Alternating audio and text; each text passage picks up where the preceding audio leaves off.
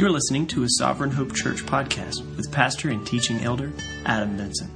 Today, this will give me an excuse to dodge some of the uh, more questionable areas of this passage.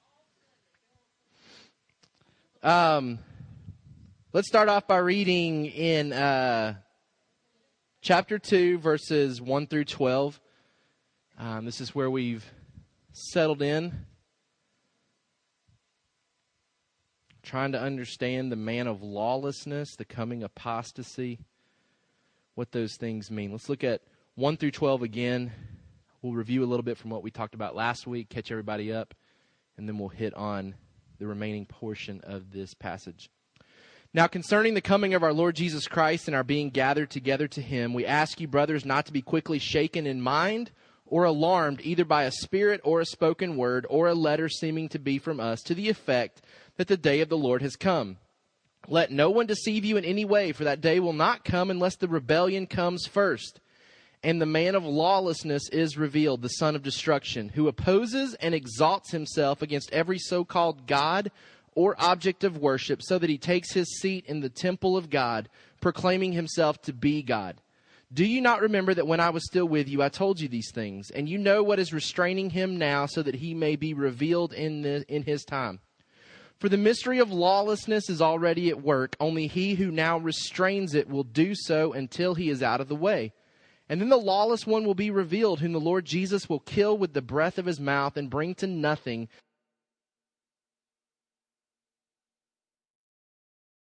Faults, in order that all may be condemned who did not believe the truth, but had pleasure in unrighteousness. Now, we started off last week talking there's some difficulty in understanding this passage, mainly the fact that we don't have Paul's oral teaching on this passage.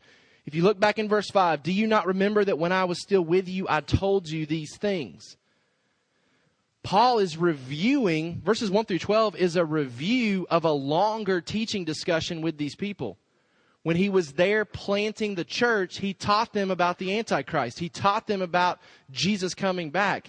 And now he's simply reviewing it, recapping it. I'm going to review for you guys what we talked about last week, but we're not going to talk about everything we talked about last week. So for those of you that weren't here last week, you had the disadvantage of hearing bits and pieces of last week. We're hearing bits and pieces of his teaching on the end times because we don't have his oral teaching. So he's not going to go into detail about who the restrainer is for the Antichrist. He's assuming that they already know. He says, We already talked about this when I was there. I don't need to go into it again. So we're at a disadvantage because we don't have his oral teaching. Therefore, we've got to be on guard as we proceed. We have to be careful as we proceed in this passage that we don't make too many definitive statements because some of this is speculative because we don't have his teaching on this. What is clear is that we must be on guard against a current and a coming deception. Now, again, we can disagree about rapture versus no rapture. I've told you I don't believe that there is a rapture of the church, seven years of tribulation, and then Jesus comes back. I believe Jesus is coming back one more time, and he's putting an end to everything. We can disagree about that. You can be a member here. It's not a requirement for membership for you to believe my eschatology. What we can agree on, even if we disagree about that, is that there is current deception and coming deception, and at, at, at, least we need to be concerned about the current deception. John tells us in 1 John, you hear that the Antichrist is coming, even now Antichrists have come to deceive. So wherever you stand on end time understanding, we can agree on the fact that there are Antichrists alive now that are seeking to deceive. And most likely there is one coming in the future that will bring full deception whether we're here or not, we can disagree about. But what we can agree on is that we need to be on guard against deception. And I would say specifically, we talked about this some last week, deception within the church. That most likely the Antichrist is coming out of the church because when we talk about apostasy, we're talking about falling away from the faith, which implies you have to have originally been in the faith or at least appearing like you're in the faith. So sometimes there's speculation about crazy world leaders that, oh, they might be the Antichrist. I think Antichrist people are more like Muhammad, Joseph Smith, guys who have come out and started separate religions that teach false things about Jesus. Jehovah's Witnesses. They've come out of the church. They originally had founders who were a part of a Bible believing church that left the church, started their own theology, started their own doctrine, and they are deceiving people. I was up at McDonald's Saturday, yesterday, studying, and there were Jehovah's Witnesses all around me, meeting up before they would go out and evangelize Sonoy with a false gospel. There were three that were sitting right there in McDonald's talking with their, with their Jehovah's Witness Bibles and literature open. Two of them already converts trying to convert another one. There's deception around us. There's antichrist around us. They come from the church. They leave the church. John says they were part of us. They show that they weren't really us because they left us, and now they're deceiving people. And it may be that one greater than what we even see now in deception is coming to lead a massive deception. A massive deception that, in a sense, will clean out the church because anybody that's in the church that's not a true believer will fall to this deception. Okay? We'll look at that some more today when we look at the apostasy or the rebellion. We said last week that Jesus has willingly delayed his second coming so that certain events can happen. So sometimes people ask the question can Jesus come at any time? Yes, but I believe he chooses not to. Because Paul says, you know, he will not come until the apostasy or the rebellion comes first and the man of lawlessness is revealed. So, can Jesus come at any time? Yes. He has the ability to come whenever he wants to. But I believe he chooses not to come at any time. I believe he chooses to wait until certain things have happened. We also mentioned last week that the it'll all work out philosophy was foreign to Paul. That some people in the church say, eh, that eschatology stuff is a little too deep for me. I'm just going to trust that it's all going to work out the way God wants it to. That concept was foreign to Paul. It was foreign to Paul because he's teaching new believers about the Antichrist. I mean, you don't find that. If you go buy a new believer discipleship material at a Christian bookstore, I guarantee you the Antichrist is not in there. It's just not. I've looked at it. New believer discipleship is going to teach you how to pray, how to read your Bible, go to church, be baptized. Antichrist. It's not there. You know, it's just not there. But Paul, I mean, from, from, we said he's maybe in Thessalonica six months. Six months max. And he says, Don't you remember we talked about the Antichrist when I was there? I don't think they brought it up. They weren't like, Paul, tell us about the Antichrist. They didn't have the Left Behind movies to watch and get confused about. Paul said, You need to know about the Antichrist. You're not asking about it, but you should be because you need to know about this guy. He's coming. Paul didn't take a it'll all work out approach. He said, My new believers, my disciples, they need to know about the Antichrist. They need to know about the future. I told you last week we need to be prepared for the Antichrist because I think there's a well, I think we will be here, but uh, for you, there's definitely a good possibility that we're going to be here. Um, passage describes when we will be gathered to Him. In verse 1, concerning the coming of our Lord Jesus and our being gathered together to Him. I mean, that's, that's descriptive of what he talks about in 1 Thessalonians 4. Paul says, now let's talk about when we're going to be gathered to Jesus. When is the church going to be gathered to Jesus? And then he goes on to explain that he's not coming until the rebellion, until the man of lawlessness is revealed. And then I told you last week, too, it's encouraging that this evil is not something that we're supposed to try to prevent. We don't need to start movements where we try to prevent the Antichrist from coming to power. It's all part of God's plan. God's designed it this way. He's designed to devastate evil on that day. He's set it up for this. He's planned for this to come so that he, Jesus can ride in on his white horse and devastate evil. We said some reasons that Paul writes to show God's sovereign control over evil. It's not a counter plan where God barely wins. I told you this is not describing a 15 round boxing match where Jesus comes through at the very end and beats up Satan. It's not a ninth inning rally where Jesus has to rally at the very end to win the game. It's a complete rout. It's a complete devastation. It's not God's counter plan. It's not that everything goes crazy and Jesus has to ride in to save the day at the last minute. God designed it this way. We said it's really the great trap. It's God's great trap. He makes Satan and evil think that they're mounting some type of strike against him when ultimately, when ultimately it's God setting the trap to catch everybody, to bring his condemnation on those that are unbelievers, to devastate evil. We highlighted the fact last week that the plan can't even start until God says so. Said that Satan wants to bring his Antichrist on the scene, but he can't because God won't let him yet. So the greatest evil, wicked plan of all time can't even start until the sovereign rule of this universe says, okay, now you guys can do your thing. It's completely in God's control. We said the great Antichrist will be destroyed with a breath, that Jesus will show up and completely rout him. And then it's important for us to realize, too, the greatest deception deceives no one. Ultimately, not one true believer gets deceived by the Antichrist. It says that the deception is for those that are perishing. The only people that get deceived by the Antichrist are people that are on their way to hell already. Nobody switches from God's team to the Antichrist team. That's the plan. That's what Satan wants. Let's steal people back to us. It doesn't happen, though. Says this deception is for those that are perishing, and that God actually sends the deception to the people that are perishing so that they believe the lie and the believers are protected. The plan accomplishes absolutely nothing. Nobody changes teams during this time. Nobody changes teams during this time. We said that Paul writes to re anchor the church in truth, to provide encouragement, not a discourse on the Antichrist, which means we're not going to get all our, answer, all our questions answered about the Antichrist. Last week, I divided up into a couple of different times. We got the time of restraint, the time of rebellion, and the time of retribution. We looked last week at the time of restraint. We said Satan's plans are already active. They're already active. The, the mystery of lawlessness is already at work. We highlighted that already this morning. The Antichrist is coming, but there are already Antichrist here.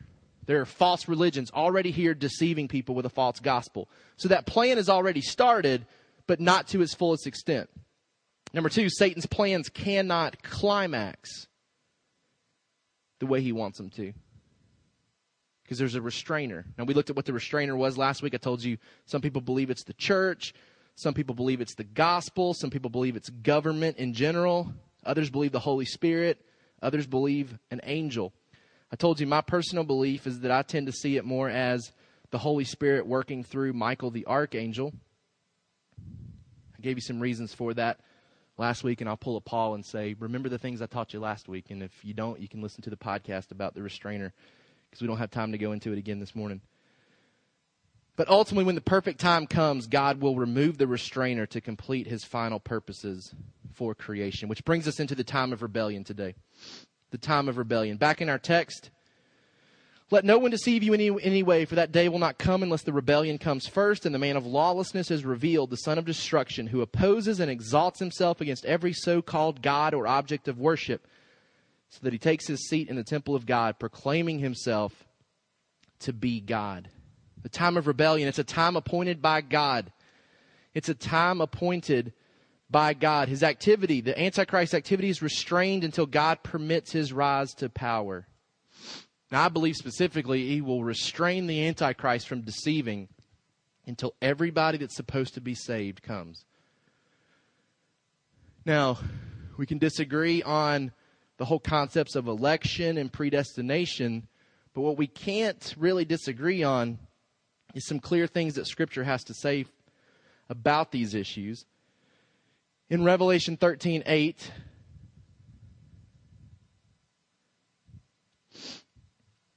all who dwell on the earth will worship it, talking about the beast. Everyone whose name has not been written before the foundation of the world in the book of life of the Lamb who was slain. Our names don't get written down in the book of life when we get saved. I mean, this says that the that the um, the names were there before the foundation of the world. Who gets deceived here? People whose names weren't weren't written in the book. Everybody whose name's written in the book gets saved. They get saved. In John six thirty seven.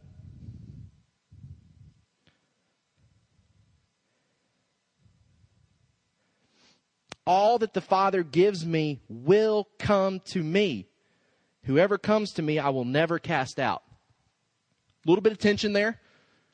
We've got the statement everybody that's supposed to get saved, everybody that God the Father has determined to give to me for salvation will come to me. But lest we get too on the side of predestination, he says, and I'll never cast out somebody that comes to me. Meaning, nobody ever comes down for salvation, says, Hey, I want to be baptized, I want to get saved. And we say, Well, we're going to have to check that book that's been written before the foundation of the world and see if your name's here. Because if it's not, we're not allowed to add anybody. Jesus says, Everybody that's supposed to come will come, and anybody that comes, I'll never cast out. So nobody gets turned away from the gospel, but everybody that God planned to come with the gospel comes. And I believe he will restrain Satan's activity until everybody comes. In 2 Peter 3 9. The Lord is not slow to fulfill his promise, as some count slowness, but is patient toward you, not wishing that any should perish, but that all should reach repentance. This passage says that Jesus delays his coming. He delays bringing the end times into being because he's waiting for everybody to come to repentance. Everybody whose name's written in the book. So it's a time appointed by God. God will restrain the Antichrist until he determines it's okay for the Antichrist to come. I believe it's when everyone that was supposed to be saved is. There's a threat to our faith, though. The threat here is that we apostatize in favor of lawlessness. That's what's going on here. Leave the faith for lawlessness.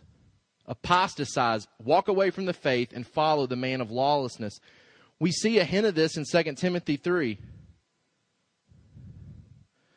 2 Timothy 3, but understand this that in the last days there will come times of difficulty, for people will be lovers of self, lovers of money, proud, arrogant, abusive, disobedient to their parents, ungrateful, unholy, heartless, unappeasable, slanderous, without self control brutal, not loving good, treacherous, reckless, swollen with conceit, lovers of pleasure rather than lovers of God, having the appearance of godliness, but denying its power. Avoid such people, people who live in godlessness or lawlessness. The book of Hebrews is all about how we're not to drift. Don't drift in your faith. Don't walk away from the faith. And we'll talk more in a minute about how that's not technically possible but God uses things like the book of Hebrews to keep true believers on track, anchored in following Jesus. Now, I'm going to give this information to you up front. We're not going to go into it because it can be really confusing. It's more, it'd be more appropriate in a school type setting as opposed to a Sunday morning setting. There's a lot of debate about when this happens the Antichrist, the apostasy. There's a lot of prophecy in Daniel that I'll be honest, I have not studied thoroughly enough to understand everything going on in there. There's a lot of people that believe what's happened, what the prophecies in Daniel have already been fulfilled, or the majority of it has already been fulfilled.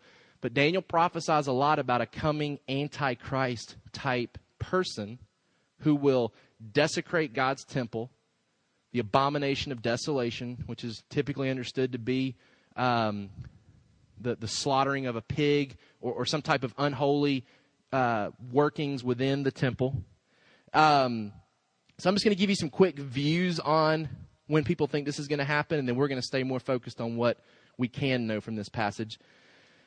A lot of people believe that this got fulfilled, that Daniel's prophecy got fulfilled in 169 BC. In 169 BC, a man named by, by a name a man by the name of Antiochus Epiphanes, who was a Syrian king, came into the temple in Jerusalem set up an altar to Zeus and slaughtered a pig, ultimately desecrating the temple. Pigs were considered unclean animals, um, so this was completely revolting to the Jewish people. Not only that, he sets up an altar to a false god. Uh, Antiochus Epiphanes fulfills a lot of what Daniel talks about. Now, if you know anything about Bible prophecy, you know a lot of times there's fulfillment and then more fulfillment down the road. So, how much has been fulfilled? How much still has to be fulfilled again? Because Paul doesn't go into it. Again, it's hard for us to fully understand, and we're not going to try to do that this morning. Um, some people believe that it's been fulfilled with the destruction of the temple. Rome sacked Jerusalem in AD 70. Jesus references this in Matthew 24. He even references Daniel's prophecy. He says, Remember, Daniel prophesied this.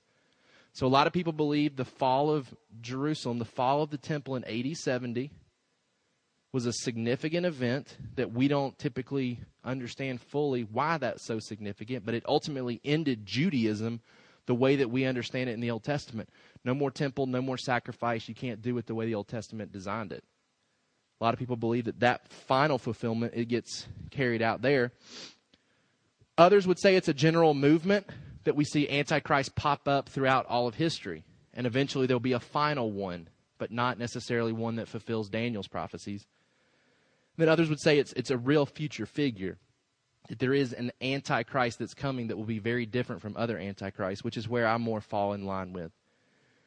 There's also the focus on is this time for the church or for Israel? Is this tribulation time? Is the Antichrist coming to wreak havoc on Israel or the church? We've already gone into a lengthy discussion about why I see Israel and the church as the same now. That it's not Israel and the church as separate peoples of God, that God has brought the church and brought them into Israel. And so they're now one people of God.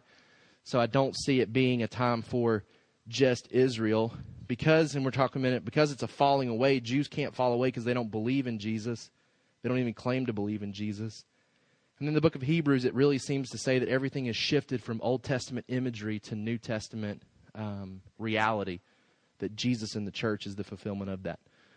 But that gives you a little bit of, hey, it can be confusing to understand when all this is going to happen, a lot of different views. Um, if you're more interested in looking into that, then maybe I can sit down and help you with some direction for that.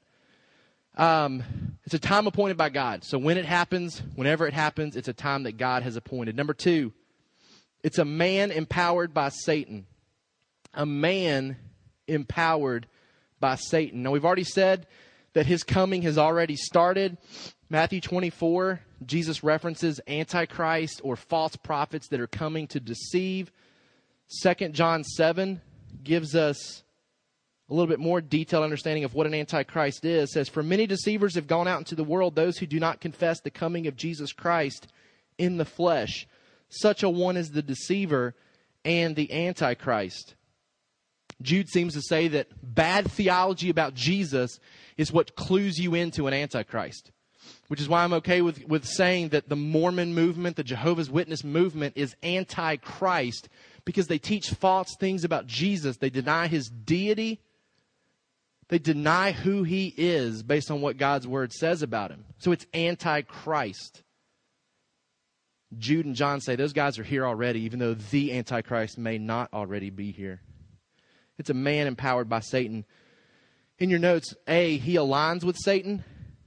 Our text tells us that his rise to power is motivated and empowered by Satan.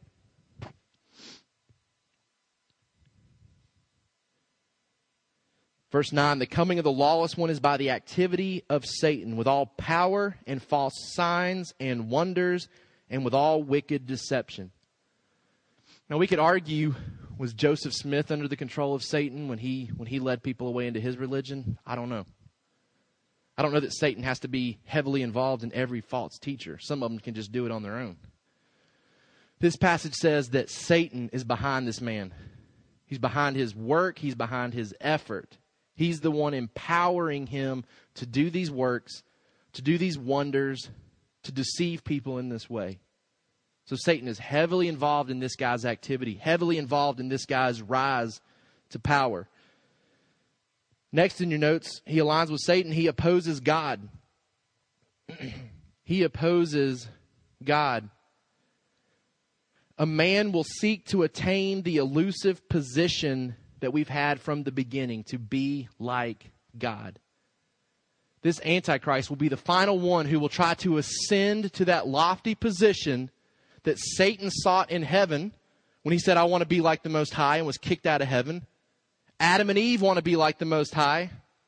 Satan says, if you'll eat of this fruit, you'll be like God. So they attempt their ascent to this position and they fall well short and are kicked out of the garden. This man will be the last. There have been plenty of others Nebuchadnezzar, Others in the Old Testament who said, I am God. I am like the Most High. Look at everything that I have accomplished, everything that I have done. This guy will be the culmination of all of that when he will ascend to a position and claim to be what God is. And he will ultimately be kicked out as well. He's a man who will be highly effective in his deception.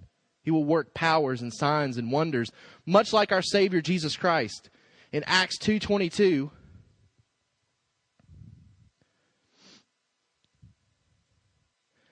Men of Israel, hear these words Jesus of Nazareth, a man attested to you by God with mighty works and wonders and signs that God did through him in your midst, as you yourselves know.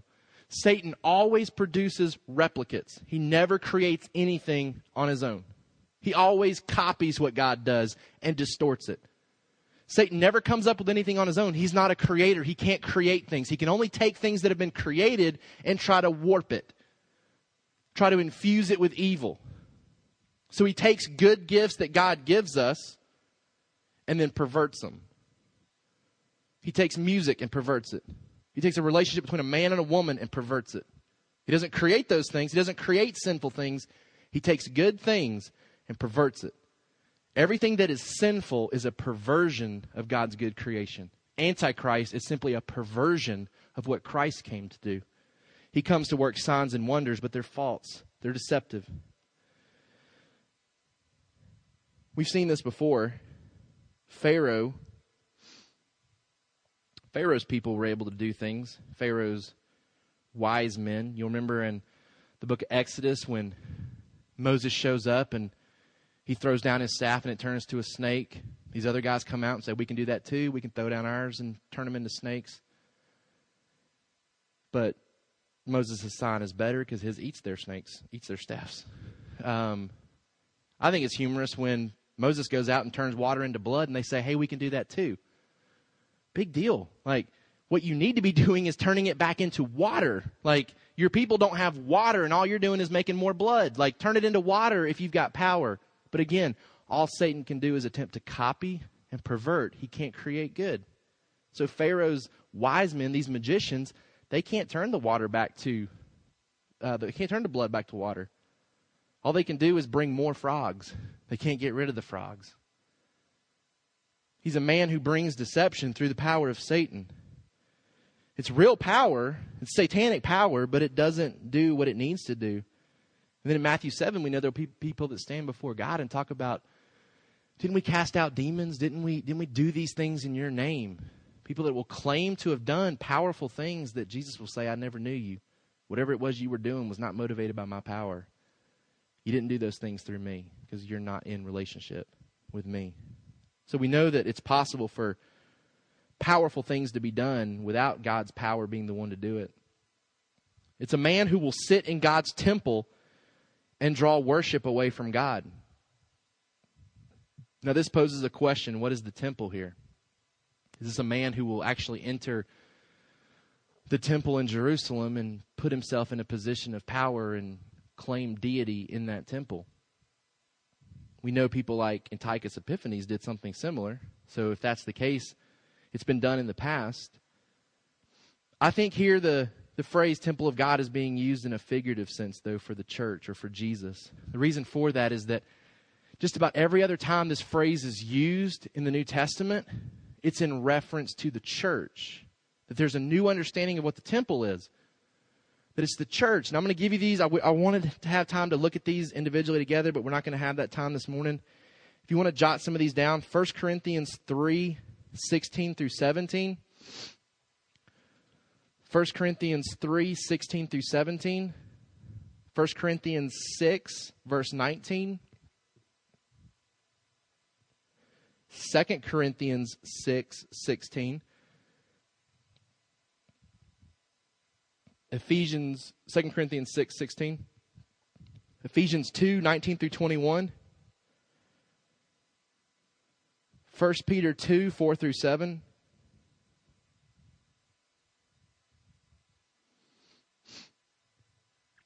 Revelation 3:12 Revelation 21:22 These are all references, these are all where all places where the phrase temple of God or God's temple or the Lord's temple is used, and it's not talking about the physical temple in Jerusalem. On top of that, Paul never uses this phrase in the New Testament when he writes. He never uses this phrase to talk about the real temple. It's always used figuratively. Jesus uses this phrase figuratively when he talks about his body. Remember when he tells them, if you destroy God's temple, I can rebuild it in three days? And they're like, how in the world can you rebuild the temple in three days? It takes years to build a temple. And it says that they didn't understand that he was talking about his body, his temple. So there's a reinterpretation, a re-understanding of what the temple is in the New Testament. So I believe that this is a, a figurative allusion to the church, that this man will ultimately come from the church may even within the church set up a position of authority where he begins to deceive within the church. Or it may simply just be an allusion to a position of power, that he's figuratively in the temple of God. He's assuming a position that only God should have. I don't think that it has to mean that the temple has to be rebuilt, that there has to be a return to sacrifices, and that he has to go in there and slaughter a pig. I think that portion has probably already been fulfilled. Now, I could be wrong about that.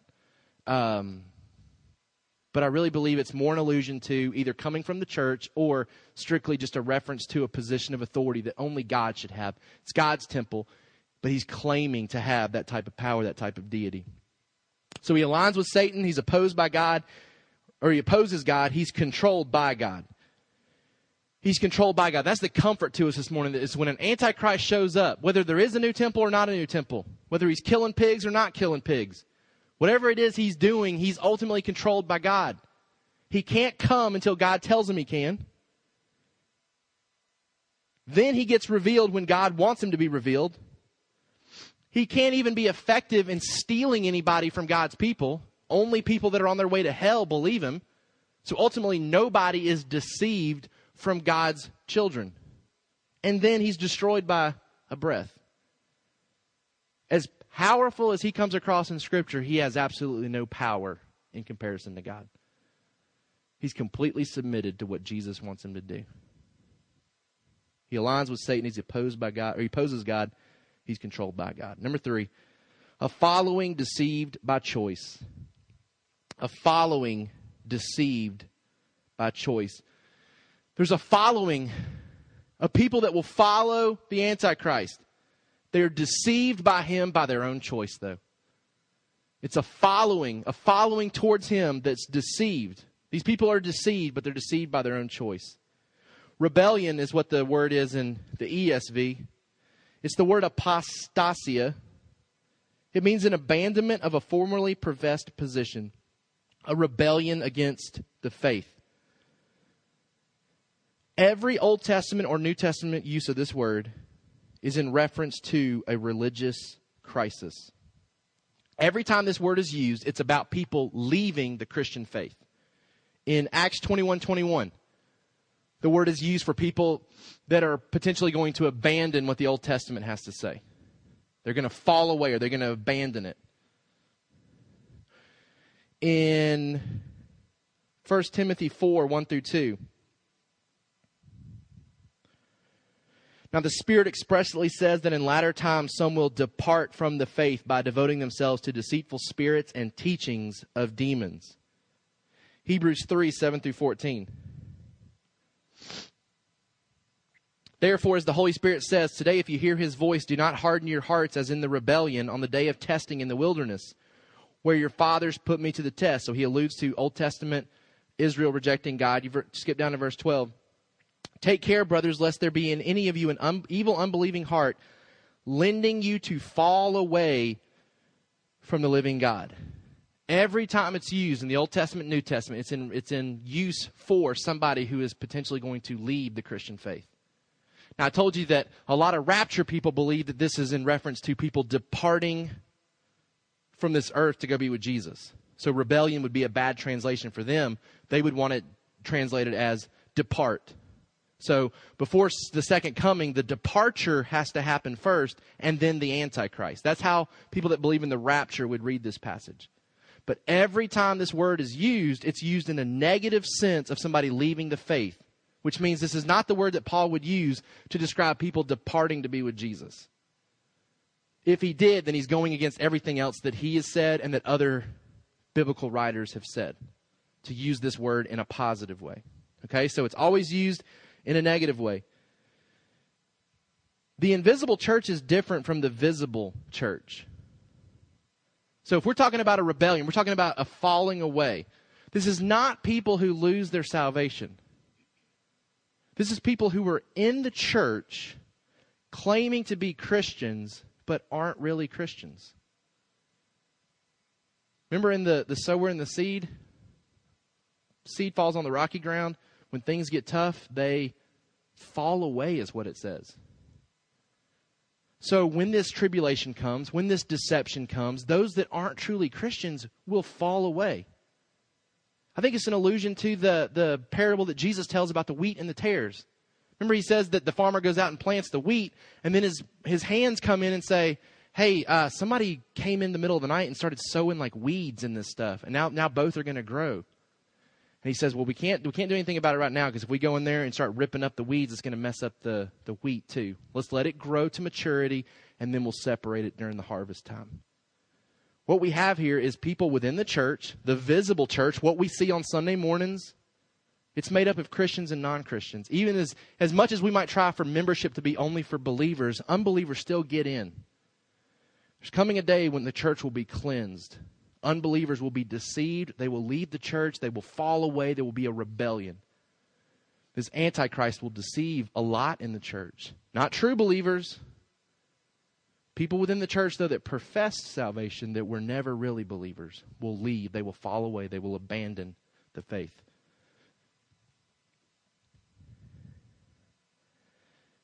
Who will be deceived? We'll run through this real quick. Who will be deceived? Those who do not truly believe, is what our verse tells us. Back in 2 Thessalonians 2, all wicked deception for those who are perishing because they refuse to love the truth and so be saved. Therefore, God sends them a strong delusion so that they may believe what is false. It's people that don't truly believe. Luke 8 13. The ones on the rock are those who, when they heard the word, receive it with joy, but these have no root. They believe for a while, and in time of testing, they fall away. They abandon the faith. It's people who, have, who are already perishing he says the deception is for those that are perishing. You'll remember in John 3:18 Jesus tells Nicodemus, "For those that don't believe, they are condemned already. They're condemned already because they've chosen not to believe in Jesus. So they are on the path of condemnation. They are perishing.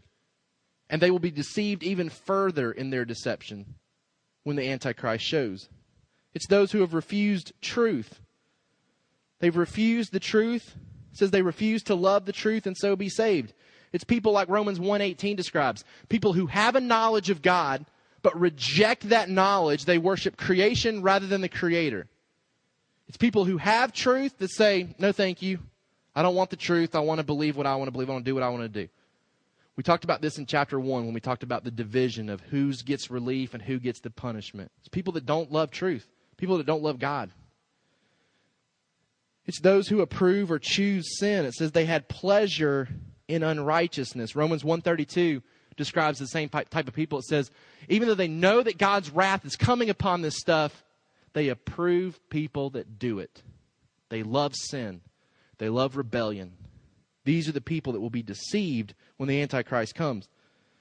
The unbelieving world is led into further deception by the works of the Antichrist. They believe he is the divine come to earth. It's not inconsistent with other parts of Scripture because God uses evil agents to bring further deception to those who freely chosen sin. Now, this is sometimes hard for me to reconcile, but there are passages that talk about God leading people into deception, in a sense, where God allows that deception to happen, where He hardens Pharaoh's heart, but it's after Pharaoh has already hardened his heart. Romans 1 says God gives them over to their desires because they've already chosen those desires. There's scenes where God says, I need an evil, I need a lying spirit to go deceive this king. Who wants to do it? A lying spirit says, Hey, I like to do that kind of thing. I'll go. God says, All right, you go. Go lie to him. God allows people that choose sin to be led into further sin. He uses evil agents. He uses Satan. He uses demons to lead people into further sin when they've chosen sin. It's a warning to us to not think that we can put off salvation till the end. Jesus warns against blaspheming the Holy Spirit, where you reject to the point that God gives you over to it and you don't ever come back from it. He lets you fall into further and further deception. If you want some of these passages, I can give them to you. We don't have time to look at them. And I certainly don't have time to explain them all. The implication, though, is that the great deception is brought on by the great refusal. The great deception is brought on by the great refusal. These people are deceived by the Antichrist because they've already refused the gospel. These aren't people crying out saying, I want to be saved. I want somebody to tell me the gospel, but all I see is the Antichrist, so I guess I'll go with him. These are people that have refused the gospel. They've rejected Jesus, and they're now deceived even further by the Antichrist. Who won't be deceived? People that won't be deceived are those who are being saved, people that are not perishing. 1 Corinthians 1 4 through 9. I give thanks to my God always for you because of the grace of God that was given you in Christ Jesus, that in every way you were enriched in him in all speech and all knowledge, even as the testimony about Christ was confirmed among you, so that you are not lacking in any spiritual gift as you wait for the revealing of our Lord Jesus Christ, who will sustain you to the end. I love these passages that talk about us making it to the end. It always attributes us persevering because Jesus does it. It's Jesus who sustains us here in 1 Corinthians in Philippians 1 6. He who starts the good work in you will finish the good work in you. He doesn't stop working on people that he starts working on. He doesn't walk away from people and say, Oh, you're going with the Antichrist. I'm done with you. If he starts work of salvation, he finishes the work of salvation. John 10, 28 through 29.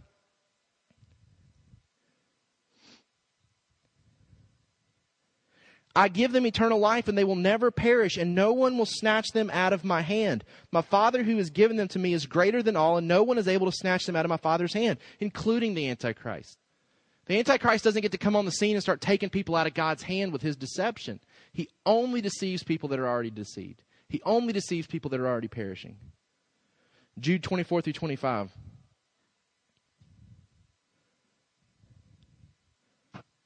Now to him who is able to keep you from stumbling and to present you blameless before the presence of his glory with great joy, to the only God our Savior through Jesus Christ our Lord be glory, majesty, dominion, and authority before all time and now and forever.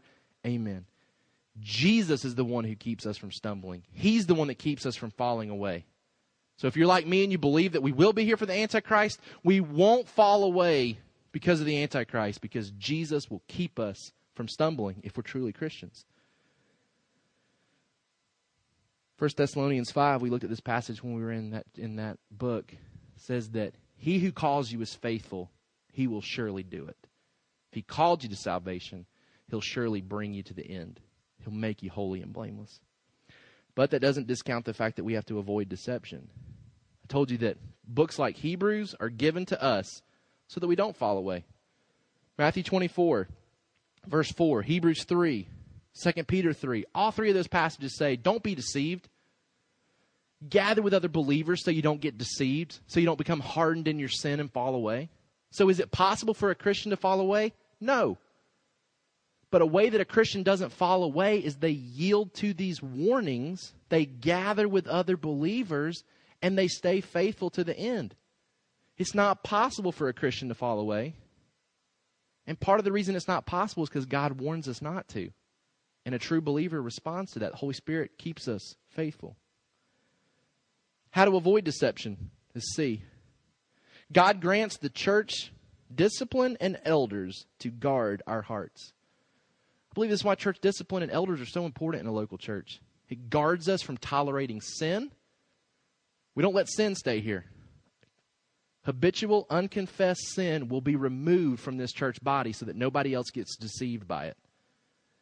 And elders are put in place to protect this flock from false teaching so when the Antichrist or other Antichrists show up, we don't get led astray by them. Elders protect the flock. In the time of retribution, the end time judgment flows with the justice of God. The greatest leader of evil is routed by the return of Jesus. Revelations chapter 116, 216, and 1915 talk about the, the authority and the power that proceeds from Jesus' mouth. That he comes with a sword that slays, a sword of, of, of fire, a breath that stops this evil. The unbelieving following will be condemned as well. So, this great rebellion, this great assault, what I believe Revelation 20 describes at the very end, this, this marching towards God and his people by all evil is completely stopped by the return of Jesus. He comes riding in and, and routs the greatest wicked plan of all time with the greatest ease, puts it to an end. The application for us I told you last week, we need to faithfully gather together so that we're there to participate on the great gathering. Told you that the word for gathering at the beginning of Second Thessalonians 2, where it says, concerning the coming of our Lord Jesus and our being gathered together to Him, it's the same word that Hebrews uses when he says we need to be faithful to gather with other believers regularly.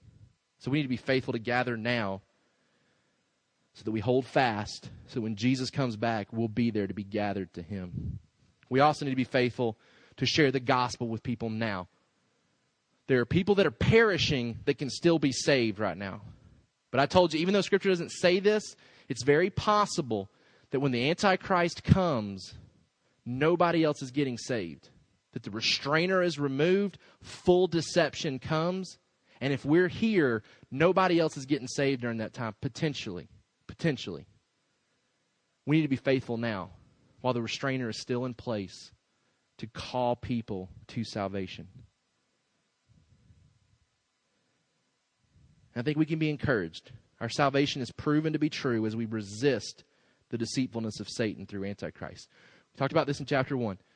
God loves to prove our faith. He loves to show Satan and others that we are faithful people. He did it with Job, he does it with others. I love to bring you through difficult times because it shows Jesus to be amazing when we stay faithful to him even when everything's falling down around us. Imagine the great stage if we're here during that time for our faith to be proven during the greatest deception of all time. We don't have to cower in fear that, oh, I don't want to be here for that. I don't want to be here when the Antichrist is here. I hope, I hope I die before that. Or if I believe in a rapture, I hope that happens before that. No, like we don't have to cower from that. Like if we're here, we will be on the greatest stage of deception for our faith to be proven true when we resist the greatest evil mount against God's people ever, and we're shown to be true believers on that day when Jesus gathers us. So we can be encouraged if we're here, knowing that God will sustain us to the end. But we have to be faithful now to prepare ourselves to not be deceived. We do that by knowing God's word, fellowshipping with other believers, and drawing people to salvation. Let's pray. God, I thank you for the truth of your word contained here in Second Thessalonians. I thank you that you have given us a glimpse of what the future looks like. We recognize that you haven't told us everything, and that's okay. You've told us what we need to know. So, exactly how this plays out, we don't know, Father. We confess that. I confess, God, that a lot of it confuses me. But, God, I'm thankful that we can draw upon the things that are very clear. That Satan wants to wreck your plan. And what he fails to realize is that his attempts are exactly part of your plan to put your greatness on display for all creation. God, I'm thankful that you've called us to be a part of that story. That we get to participate as your children, as we get to show this world your glory, your honor, as you draw us to you and keep us faithful to you through everything that we encounter. God, I pray that you would encourage our people this week. God, help us to remain faithful to you. Help us to do our part in persevering. Help us to be faithful to draw others during this time. You delay your return because you don't desire for any to perish, but all to repent. God, help us to see every day as a delay on your part so that others can repent. God, help us to draw them to that. We ask these things in Jesus' name. Amen.